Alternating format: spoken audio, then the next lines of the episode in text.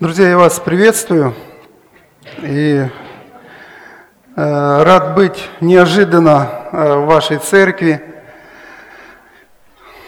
Впервые, я вообще в Казани впервые э, приехал на братскую конференцию, которая проходила в молитвенном доме э, четыре дня, и вчера вот было молодежное общение. А сегодня так э, пригласили меня посетить вашу церковь. А, я немножко отвык от такой обстановки, как у вас. А, я сам семи верующих родителей и родился в Одесской области, это Украина. А, у нас было очень ну, село, и была довольно-таки большая церковь, больше 300 э, членов церкви. Значит, э, одна из таких самых больших сельских церквей вот, э, на территории Советского Союза – ну, на то время. Потом в 16 лет переехал э, в Одессу учиться, и так вот э, остался э, в Одессе в церкви. У нас тоже была довольно-таки немаленькая церковь, около 300 членов церкви. А на сегодняшний день эта церковь насчитывает 120 членов. Как вы думаете, куда остальные делись? За последних 15 лет. Было 300 членов, было около 200 детей у нас. Сегодня детей у нас 35 человек, 120 членов, 30, 40 человек молодежи. Э, я почему сказал, что я отвык от такой обстановки? В 1992 году э, я с нашим, одним из наших служителей, мы я занимался э, значит, э, организацией новой церкви в одном из наших, ну, большом микрорайоне города. И мы там организовали церковь, которая сегодня насчитывает 300 членов э, церкви, есть свое, свое здание, но мы долгое время собирались в арендованных помещениях. Поэтому я вот когда сюда зашел, мне, знаете, как где-то такая ностальгия о том времени, потому что мы собирались в школах, Э, в домах культуры, в детских садиках. Ну, тогда разрешалось это делать. Потом запретили в учебных заведениях это делать. И э, дал Бог милость такую. Вот мы приобрели здание э, детского садика разрушенное и отстроили его. Я в 2000 году вернулся в материнскую церковь, так называемую, о которой я говорил. Наша церковь организовала где-то 8 новых церквей. И, кстати, вот то, что у вас появились новые церкви в Казани, это где-то, вот Михаил э, Васильевич Трофимов, он к нам приезжал, перенимал опыт, мы делились общим опытом. И так получилось, что где-то вот мы где-то побратимы э, с Казанью, вот в этом духовном смысле мы очень э, давно с старых времен знакомы с братьями-служителями. И сегодня наша церковь, очень много членов церкви эмигрировало в Америку – Значит, очень много там. Значит, и э, много ушло в новые церкви. Когда созидались новые церкви, то люди уже, которые жили в тех микрорайонах, они стали посещать те церкви. Таким образом, наша церковь стала меньше. Но она не стала хуже от этого, потому что там, где Господь, да, и Слово Божье говорит, где двое или трое, там я посреди них – и э, я рад быть э, среди вас. И думаю, то, э, что вас, может быть, тоже вам кажется не так много, как другие церкви. Знаете, вот когда у нас была большая церковь, не ощущалось семейственности. Вот когда много людей, ты не успеваешь даже всех увидеть, даже поздороваться, потому что вот пока с одним, с другим уже люди где-то разошлись. А вот когда такая вот маленькая церковь, мы очень такой дружной семьей живем, и слава Богу, у нас такая молодежная церковь, у нас вся церковь состоит из молодежи. Молодежь 60-х, 70-х, 80-х и до 2000-х. Э, и это я не просто так вот для красивого слова, у нас действительно так вот оно есть. Мы ну, как-то так вот э, организовываемся, какие-то вот общения проводим, и участие где-то в воскресных собраниях, и вот мы говорим, сейчас молодежь будет там 60-х участвовать, и вот выходит там, кто-то поет, кто-то рассказывает. Э, лагеря церковные проводим все вместе, у нас нет отдельно молодежного, детского, семейного, вот все вместе. Родители едем, дети едем, молодежь надо, наша едет с, с нами. И проводим неделю вот так вот вместе, в лесу, в палатках, такое, знаете, место э, тихое, спокойное, никто нам не мешает, проводим общение. В общем, слава Богу за все. Э, несомненно, что каждая церковь, она отличается чем-то, потому что, как и человек, э, да, мы индивидуальные и в условиях каких-то живем, может быть, не совсем одинаковых. Но самое главное, что у нас есть Господь. Мы вот ехали по дороге меня везли братья и э, стали спрашивать, как вот в Украине там, как у нас дела, потому что в последнее время э, ну, в народе называют, э, знаете, таким простым словом, да, вот когда есть где-то непонимание между людьми, говорит, кошка пробежала, да. Так вот, где-то вот что-то где-то там пробежало куда-то, мы знаем, кто пробежал. Это не кошка, да. И, к сожалению, это отложилось где-то отпечатком на верующих. И это очень печально. Потому что если люди мира сего, э, люди, которые не знают Бога, там понятно, на них э, влияет идеология. Вот то, что они слышат, то, что им говорят, ну, мы не можем проверить, правда это или нет, какие-то факты. И это очень сильно влияет на отношение к другим людям. Верующие люди, они граждане двух царств. Мы являемся гражданами своей страны. Кто-то в Украине, кто-то живет в Беларуси, кто-то там в Германии, в России. Граждане своего царства и Естественно, как граждане мы переживаем за свою страну, за свой народ.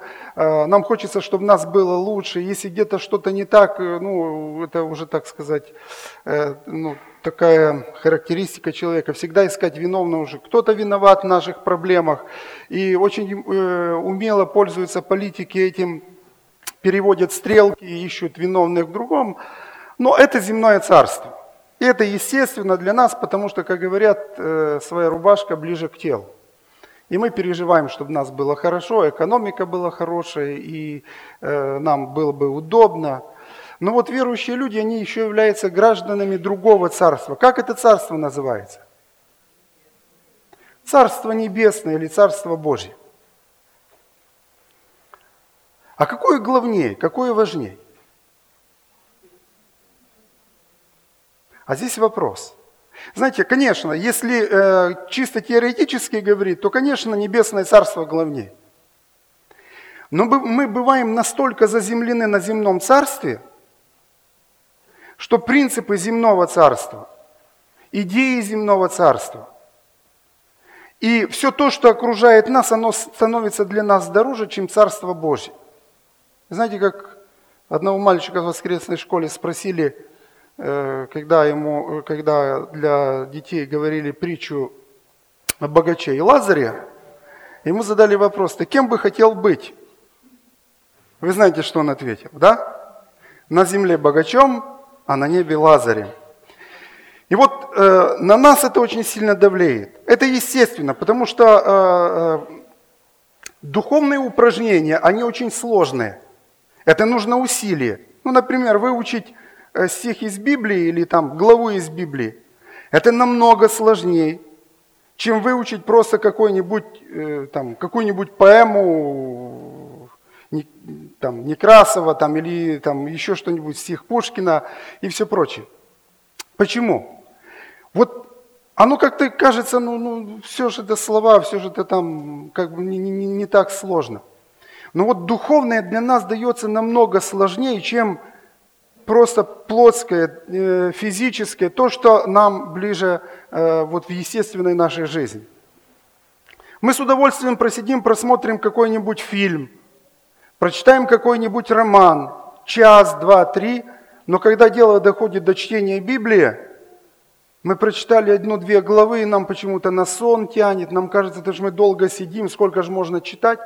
Друзья дорогие, это естественный закон, потому что Слово Божье говорит, дух противится плоти, а плоть противится духу. Они друг другу противятся. И вот когда перед нами стоит выбор в вопросе Царства Божьего или Царства земного, почему-то земное притяжение более сильное, чем притяжение небесное для нас верующих. И какие-то конфликты, какие-то непонимания, какие-то мы можем слышать слова в адрес одних, других, там, народов и все прочее. Это только подтверждает то, что нам, для нас почему-то земное царство становится ближе. И дал бы Бог нам милость, чтобы все-таки мы ценили небесным больше, чем земным. В Царстве Божьем не будет наций. Царстве, не будет, э, Царстве Божьем не будет братств, союзов, да? не будет никаких границ, не будет языка, э, ну, языков, так сказать, э, да, вот, наречий каких-то. Будет что-то одно общее. И вот Бог нас на земле уже готовит к Царству Небесному. И вот то, насколько мы приготовим свое сердце, насколько мы в практике жизни приготовим свою жизнь, будет зависеть, где мы будем проводить вечность. Потому что то, что для нас дороже, помните, Иисус Христос сказал, не можете служить Богу и мамоне. Если мы служим одному Господину, мы не можем служить другому. Если мы привязаны к земному царству, мы не сможем от него оторваться, чтобы быть в Царстве Божьем, в Царстве Небесном. Поэтому мы уже здесь, на земле, живя в теле, соприкасаясь с окружающим миром, любя этот мир, э, служа людям, окружающим людям, мы должны не просто помнить наши мысли, наше сознание, наше устремление должно быть Царство Божие. Я сегодня хочу, друзья, поделиться э, одной, и даже не одной, а две, две притчи, прочитать две притчи, немножко порассуждать Э, притчи, которые сказал Иисус Христос, притчи, которые относятся к последнему времени, притчи, которые касаются конкретно э, времени э, перед пришествием Иисуса Христа. Все то, что происходит сегодня в мире, друзья дорогие, это не игра политиков, это не игра империй, это не противостояние НАТО, там, России, Китая, там, ну, вот, вот, вот эти все центры тяжести, которые состоят в этом мире – Сегодня дьявол ввергает мир в хаос. Сегодня дьявол ввергает мир в войну, в противостояние, во вражду. Почему? Потому что его задача украсть, убить и погубить. И в книге Откровения написано, что в последнее время, перед пришествием Иисуса Христа, э, книга Откровения говорит, к вам сошел дьявол, к вам сошел вот этот зверь, дракон, змей в сильной ярости, потому что знает, что ему немного осталось. И вот все то, что происходит в окружающем мире, все, то, все те конфликты, войны, убийства, мы видим, что творится в мусульманском мире. Да, вот э, мусульмане мусульман убивают, христиан убивают, теракты, все, все остальное, все, что происходит в мире, друзья дорогие, это дьявол уже, так сказать, он чувствует агонию приближения своего суда, и он ввергает в мир в этот хаос. Но мир всегда его. Но его задача задеть как, как можно больше церковь, как можно больше христиан поразить для того, чтобы они не стали гражданами Небесного Царства. И он сегодня все делает для того, чтобы э, нас держать вот в этом земном царстве. Чтобы мы не думали о небесном царстве, чтобы мы не устремлялись и чтобы наше сердце не было там. Иисус Христос, говоря, вот 24 глава Евангелия от Матфея, Иисус Христос полностью эту главу посвятил вопросу учеников Господи, когда это будет и какой признак твоего пришествия? И вот он перечисляет все признаки, 24 главы, он, он перечисляет события, которые будут происходить вот, э, в последнее время. И вот 25 глава, она тоже посвящена этой теме. Давайте прочитаем с 1 по 30 стих. Матфея 25 глава. «Тогда подобно будет Царство Небесное десяти девам, которые, взяв светильники свои, вышли навстречу жениху. Из них пять было мудрых и пять неразумных. Неразумные, взяв светильники свои, не взяли с собой масло. Мудрые же вместе со светильниками своими взяли масло в сосудах своих. И как жених замедлил, то задремали все и уснули. Но в полночь раздался крик. «Вот жених идет, выходите навстречу ему!» Тогда встали все девы те и поправили светильники свои. Неразумные же сказали мудрым, «Дайте нам вашего масла, потому что светильники наши гаснут». А мудрые отвечали, «Чтобы не случилось недостатка и у нас, и у вас, пойдите лучше к продающим и купите себе». Когда же пошли они покупать, пришел жених, и готовые вошли с ним на брачный пир, и двери затворились. После приходят и прочие девы и говорят, «Господи, Господи, отвори нам!» Он же сказал им в ответ, «Истинно говорю вам, не знаю вас». Итак, бодрствуйте, потому что не знаете ни дня, ни часа, в который приедет Сын Человеческий. Ибо он поступит как человек, который, отправляясь в чужую страну, призвал рабов своих и поручил им имение свое. И одному дал он пять талантов, другому два, иному один, каждому по силе его. И тотчас отправился – Получивший пять талантов, пошел, употребил их в дело и приобрел другие пять талантов. Точно так же получивший два таланта приобрел другие два. Получивший же один талант пошел и закопал его в землю и скрыл серебро господина своего. По долгом времени приходит господин рабов тех и требует у них отчета. И подойдя, получивший пять талантов, принес другие пять талантов и говорит, «Господин, пять талантов ты дал мне, вот другие пять талантов я приобрел на них. Господин его сказал ему, «Хорошо, добрый и верный раб, в малом ты был верен, на многим тебя поставлю, войди в радость господина твоего». Подошел также и получивший два таланта и сказал, «Господин, два таланта ты дал мне, вот другие два таланта я приобрел на них». Господин его сказал ему, «Хорошо, добрый и верный раб, в малом ты был верен, над многим тебя поставлю, войди в радость господина твоего». Подошел и получивший один талант и сказал, «Господин, я знал тебя, что ты человек жестокий, жнешь, где не сеял, и собираешь, где не рассыпал. И, убоявшись, пошел и скрыл талант твой в земле. Вот тебе твое».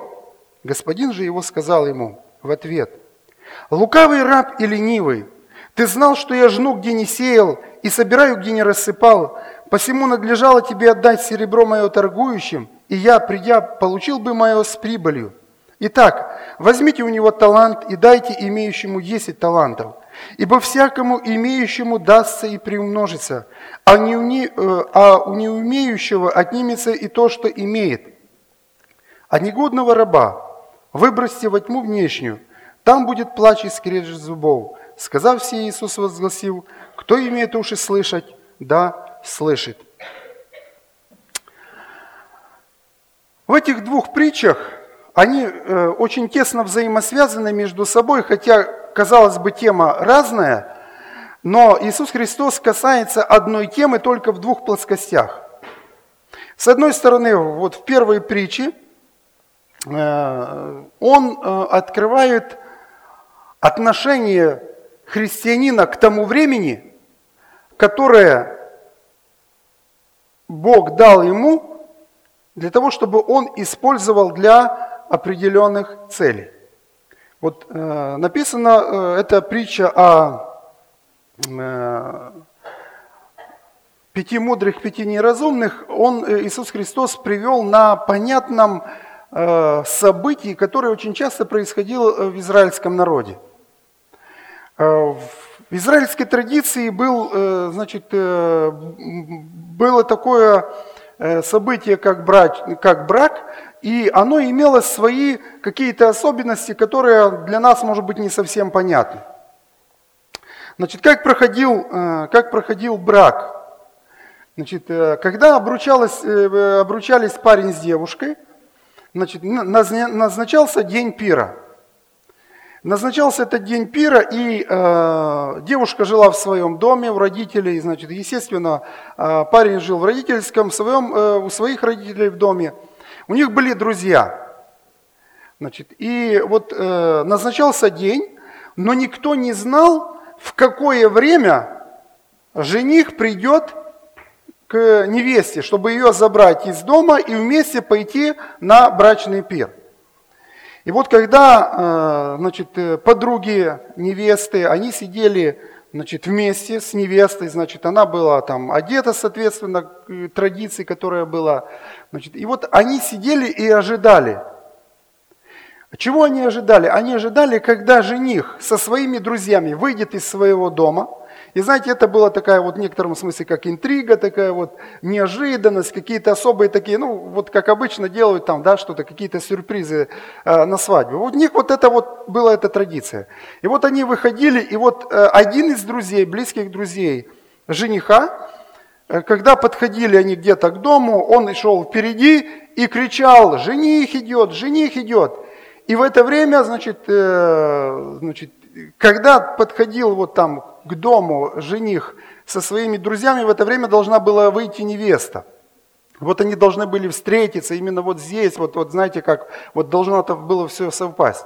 И вот если невеста с подругами своими, э, они были в готовности, тогда, когда был крик, они сразу поднимались, выходили, они встречались.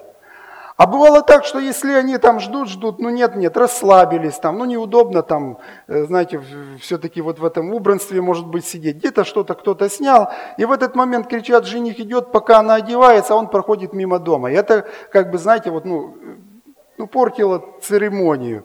Это создавало какой-то такой, знаете, ну, где-то, как люди суеверные часто говорили, а раз не вышло, значит, что-то в жизни будет не так. И вот Иисус Христос использовал эту ситуацию или этот образ, понятный образ. И через этот образ, через эту притчу он как бы иллюстрировал то, что будет происходить с церковью Иисуса Христа. Значит, 10 девушек, которые сидят вместе с, э, значит, э, с этой невестой. Значит, а, э, еще я один упустил момент, они выходи, выходи, должны были выходить со светильниками. Значит, маленькие такие светильники, в которые наливалось масло, горело это масло, значит, они должны были выйти, встретиться с горящими светильниками. Это тоже своя была символика, но сейчас просто нет времени об этом говорить. И вот для того, чтобы светильники всегда горели, и чтобы они могли дойти до того места, где был пир, Значит, э, для этого эм, они не знали сколько. Вот если бы он, только они зажгли и сидят вот там, ждут, да, и в этот момент он пришел, то этого вполне достаточно бы хватило этого масла, потому что светильники были маленькие. Я вот был в Израиле, специально даже купил такие светильники, которые использовались. Они небольшие, глиняные, запеченные в этом, в печи такие вот. И вот туда наливалось масло, не, сильно много там, э, вот э, объем этого для, для масла, этот сосуд. И для этого брали еще дополнительные небольшие какие-то были значит, сосуды, в которых было дополнительное масло, что если масло прогорало, задерживался жених, там все прочее, они доливали для того, чтобы светильник всегда горел. И вот между мудрыми и неразумными была одна, казалось бы, ну, несущественная разница. В одних были эти сосуды дополнительно, э, с дополнительным маслом, а в других э, девушек не было этого, подруг. И вот Слово Божье говорит, как жених замедлил, они расслабились, они уснули, но вдруг в полночь раздался крик. Вот жених идет. И поднялись все, проснулись все, потому что крик этот разбудил всех – и вот написано, они поправили светильники свои. Ну, что значит поправили? Вот когда долго фитиль горит, вот в масле, он там такой вот носик э, выходит с этого, значит, и когда долго сильно горит и мало масла, вот фитиль он подгорает, загорает, там, значит, сажа, и он не очень хорошо горит. И обычно так вот там рукой или чем-то почистили, и фитиль ярче начинает гореть. Сболтнули масло, масло лучше пошло, значит, потому что должен гореть не фитиль, а должно гореть масло. И вот в этот момент обнаружилась проблема. Те девушки, у которых было э, дополнительное масло, они долили свои, э, свои светильники масла, и светильники стали гореть хорошо. А вот те, у которых не было этого, в них стали тухнуть эти светильники. И они обратились к тем мудрым и говорят, дайте нам вашего масла. Те говорят, ну чтобы не получилось, что ни у вас, ни у нас, хоть мы в пятером уже пойдем, будем сопровождать невесту и жениха да, до брачного пира, а вы пойдите купите в продающих. Знаете, э, друзья дорогие, вот э, Слово Божье, э, Иисус Христос, когда проповедовал, Он всегда проповедовал простыми, доступными словами и образами, для того, чтобы людям это было понятно. Вот для нас это немножко сложно понять, потому что нас вот свадебные традиции ну, очень сильно отличаются от еврейских традиций. А тогда для, на то время это было очень понятно. Но Иисус Христос же это не просто рассказал, знаете, красивую такую ну, историю, интересную историю, чтобы людям было интересно. Через эту притчу Иисус Христос что-то хотел проиллюстрировать. И вот он проиллюстрировал очень важную истину. Перед пришествием Иисуса Христа будет похожая ситуация, которая была, вот, э, как, как это было э, проиллюстрировано этой притчей. Люди, которые называют себя верующими, люди, которые причисляют себя к вере в Бога, которые говорят, у меня есть вера, я верю в Бога, они выполняют определенные, может быть, ритуалы, может быть, они жертвуют на храм, может быть, они жертвуют там на молитвенный дом, может быть, они совершают какие-то дела милосердия, так сказать, христианскую добродетель. У них есть одна проблема, что в, в ожидании Иисуса Христа, в ожидании пришествия Иисуса Христа, в них может произойти то, что произойти, произошло с этими неразумными девушками. Они настолько успокоились, вот нет и нет, не идет и не идет жених. Ну сколько ждать? А может быть еще три часа, может быть 30 лет нам еще ждать. Вы знаете, вот много сегодня люди говорят, там, когда мы говорим о близком пришествии Христа, и некоторые говорят, а может быть еще сто лет будет, а может быть 10 лет. И действительно мы этого не знаем. Но Слово Божье говорит, что перед пришествием Иисуса Христа, перед пришествием жениха все уснули, все успокоились. Две тысячи лет Христос не приходил. А может еще две тысячи лет будет. Зачем нам напрягаться, особо там что-то там, мечтать о Царстве Божьем? Да жить как получается. В душе верить. Там, может быть, Бог как-нибудь усмотрит, чтобы мы все-таки попали в Царство Божье. Кто-то за нас помолится, ну и, и, и так дальше. То есть у каждого свои какие-то мотивы могут быть.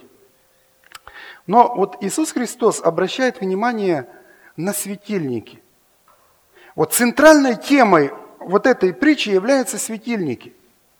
Он говорит, что нужно светильники поправить, и нужно иметь вот это масло, чтобы в этих светильниках горело масло. Мы пели последний псалом.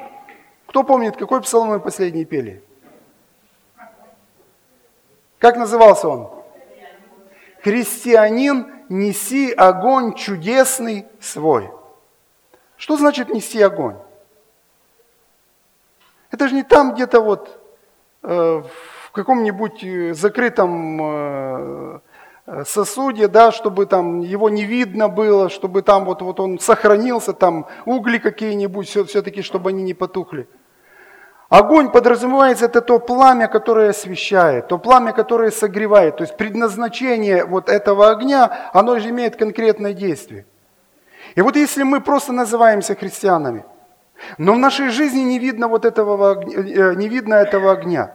Если наша жизнь не согревает других людей, если мы не оказываем влияния на других людей, если, им не, э, если мы э, не оказываем влияния на окружающий мир, друзья дорогие, с нашим огнем и с, нашим, с нашими светильниками проблема.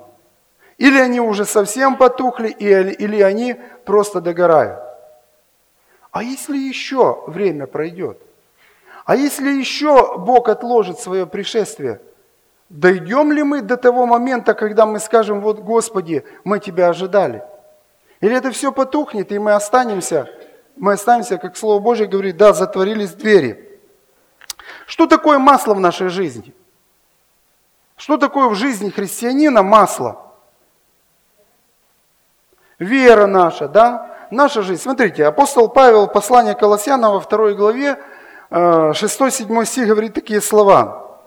«Посему, как вы приняли Христа Иисуса Господа, так и ходите в Нем, будучи укоренены и утверждены в нем, и укреплены в вере, как вы научены, преуспевая в ней с благодарением. Вот здесь, друзья, выражено масло нашей жизни, масло нашей духовной жизни. Апостол Павел говорит так, вот как вы приняли Иисуса Христа, а как мы его приняли? Мы пришли в рубищах перед Ним, мы обанкротились в духовной нашей жизни, мы увидели, что мы не можем справиться с грехами нашими, мы не можем справиться с жизненными ситуациями. Мы поняли, что в самих нас э, желание только добра есть, но силы делать добро в нас нет – Рождаются маленькие дети, вот сидят они сегодня, слушают Слово Божье. Ну вот, вот ангелы. Вот родился ребенок, ну смотришь, вот ангелочек. А что же с ними происходит, когда им становится 30, 40, 50 лет? Откуда берутся преступники? Откуда берутся убийцы, маньяки и так дальше? Да? Откуда они берутся? Это же вот эти невинные э, мальчики, девочки, которые рождались, которые были, ну, ну, одна святость, одна чистота. Проходит время, и что-то в их жизни происходит. Несомненно, что-то влияет извне, но у нас самих есть корень зла, который тянет нас ко злу. Ветхая природа, греховная природа, которая заставляет нас делать зло. И вот э, апостол Павел говорит, когда вы, как вы приняли Иисуса Христа, так и ходите в нем. Вот как вы пришли к Иисусу Христу и сказали, Господи, я не могу справиться с моей ситуацией, мне разрушится семья, там, у меня, я не могу справиться с алкоголем, кто-то с наркотиками, кто-то еще с какими-то проблемами. Я не могу, Господи, я знаю, что только в Тебе помощь и только в Тебе сила. И вот мы приходим, смиряемся, склоняемся перед Ним, Господи, возьми в мою жизнь свои руки, веди меня по жизни. И Бог это делает, Он очищает нашу душу, он прощает нам наши грехи прошлые, которые мы совершили, какими бы они тяжкими не были. Омывает нашу, нашу душу, очищает от всякого греха и дает новую жизнь. Жизнь, в которой есть устремление к вечному. Э, это сила, которая дает нам э, побеждать грех, сила, которая дает побеждать искушение. Но эта сила это не просто, знаете, вот как мы, вот бывает, он, мы берем, например, да, вот э, работает вот это вот, э, ну, как ее там называют, видеопроектор, да, вот если его в розетку не включить, он не работает, да? Когда подключил к розетке, все, он работает, там 220 вольт, там есть сила тока, и все вот оно создает. Но Божья жизнь в нашей жизни не так. Это не просто вот Бог нам одновременно сразу дал сил, чтобы на 50 лет хватило нам побеждать грех, не гневаться, не, не, не разводиться, там, ну еще что не делать, там, да, вот то, что, э, может быть, нас мучит нашей жизни, справляться с алкоголем и, и всеми э, прочими делами.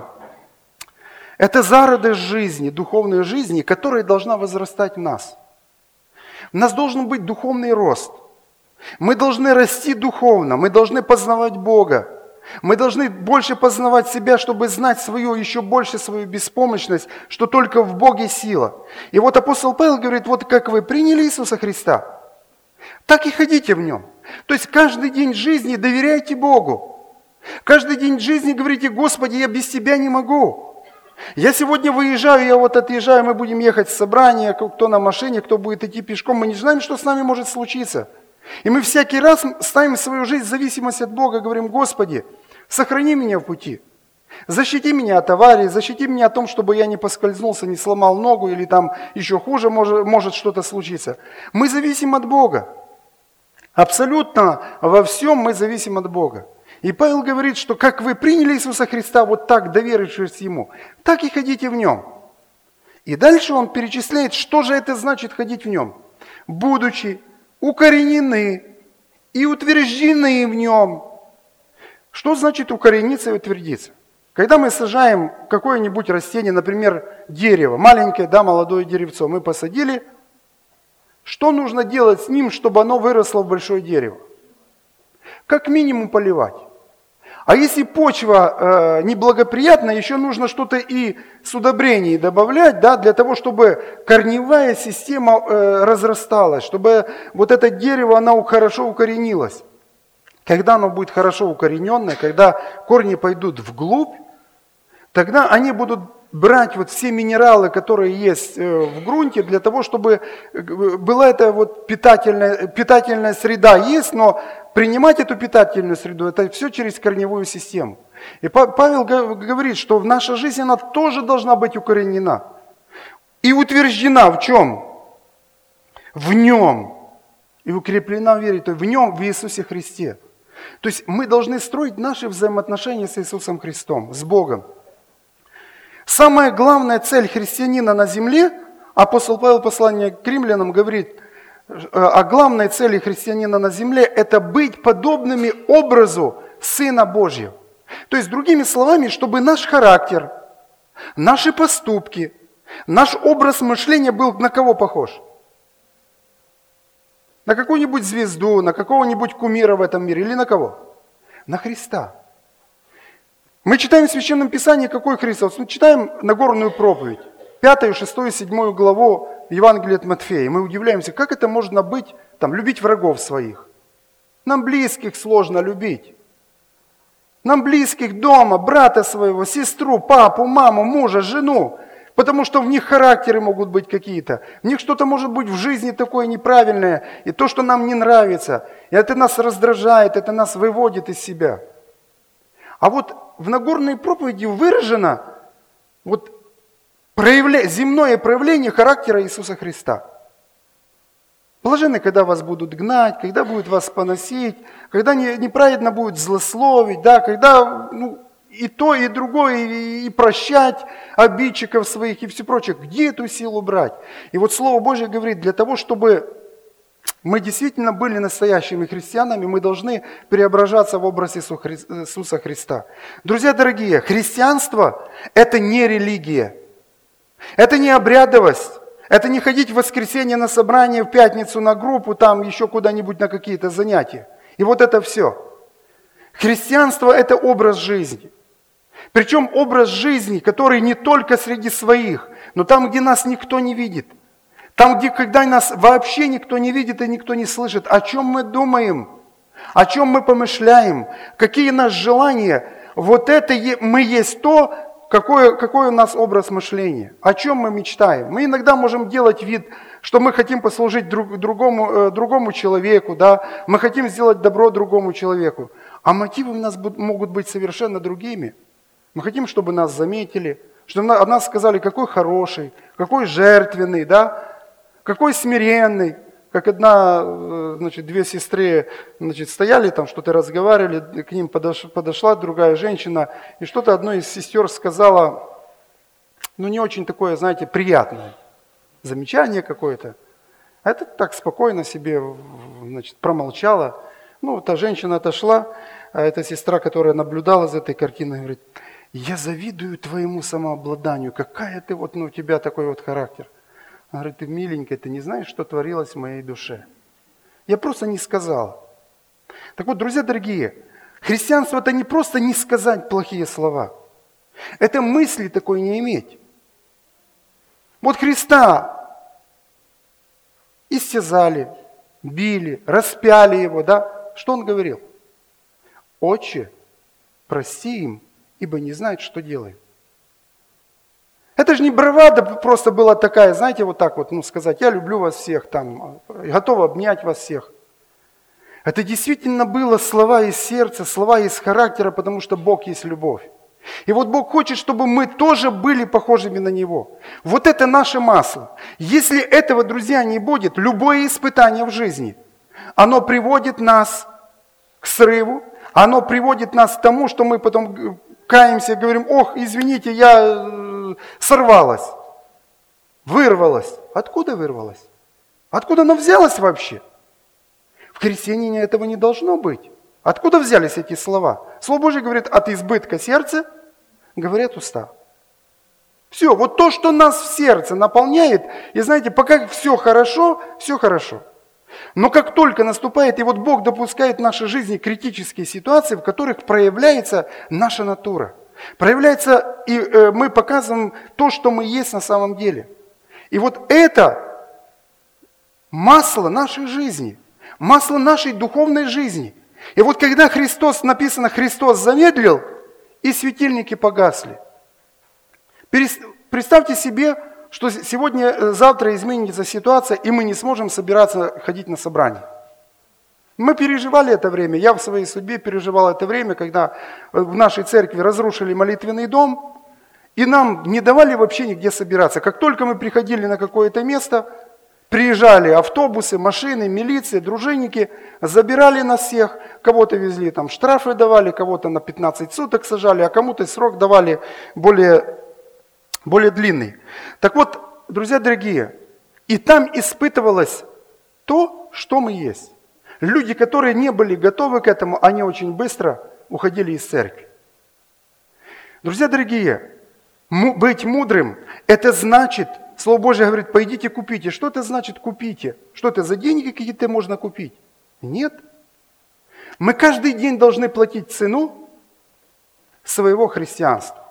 Это значит отрекаться от себя, от своего «я», распинать свое «я», как Слово Божье говорит, для того, чтобы в нашей жизни был отображен Иисус Христос. Чтобы в нашей жизни было отображен, э, отображено Его естество. И потому, друзья дорогие, Слово Божье предупреждает и говорит, что Царство Божье будет подобно девам, десяти девам. И будут пять мудрых, и будет пять неразумных. Это вот так вот пополам. Одни берутся, другие оставляются. Ну, это образно говорю, вы сами понимаете, что Бог не так будет делить или не так будет делить. Бог будет обращать внимание на сердце каждого человека и возьмет только того, который действительно жил во имя Бога, который преображался в его образ, который вникал в Слово, размышлял над этим Словом, искал, как применить это Слово в своей жизни. Для него было самое главное Слово Божье, для него было самое главное это э, отношение с Богом. Нас очень много сегодня дьявол, знаете, вот выпустил вот этих бесов из кладези бездны, как написано в книге Откровения, для того, чтобы вот эти духи разошлись по земле и заняли нас не тем, чем надо. И мы сидим перед этим большим ящиком, смотрим новости, смотрим сериалы, кто-то сидит в компьютере, кто-то там в этих всяких гаджетах, которые э, используются как, как средство носителя информации там и, и все прочее. И знаете, столько скверны там, столько всякой грязи, столько всего того, что нас удерживает от того, чтобы мы познавали Бога. Удерживает нас от того, чтобы мы имели близкие общения с Богом. От того, чтобы в, нас, в нашей жизни росла жизнь Божья, и мы преображались в образ Иисуса Христа.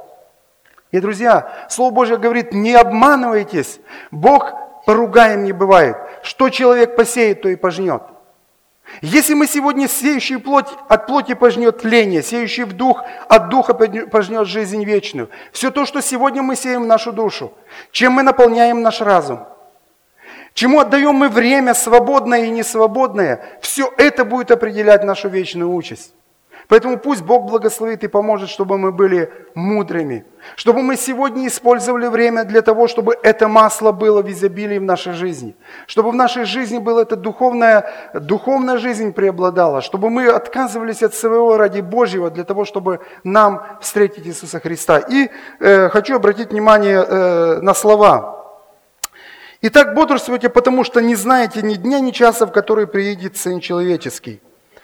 Итак, Первое, то, что будет определять нашу вечную участь, это то, какими мы были по нашей сути. И вторая притча, я просто коротко несколько слов скажу о притче о талантах.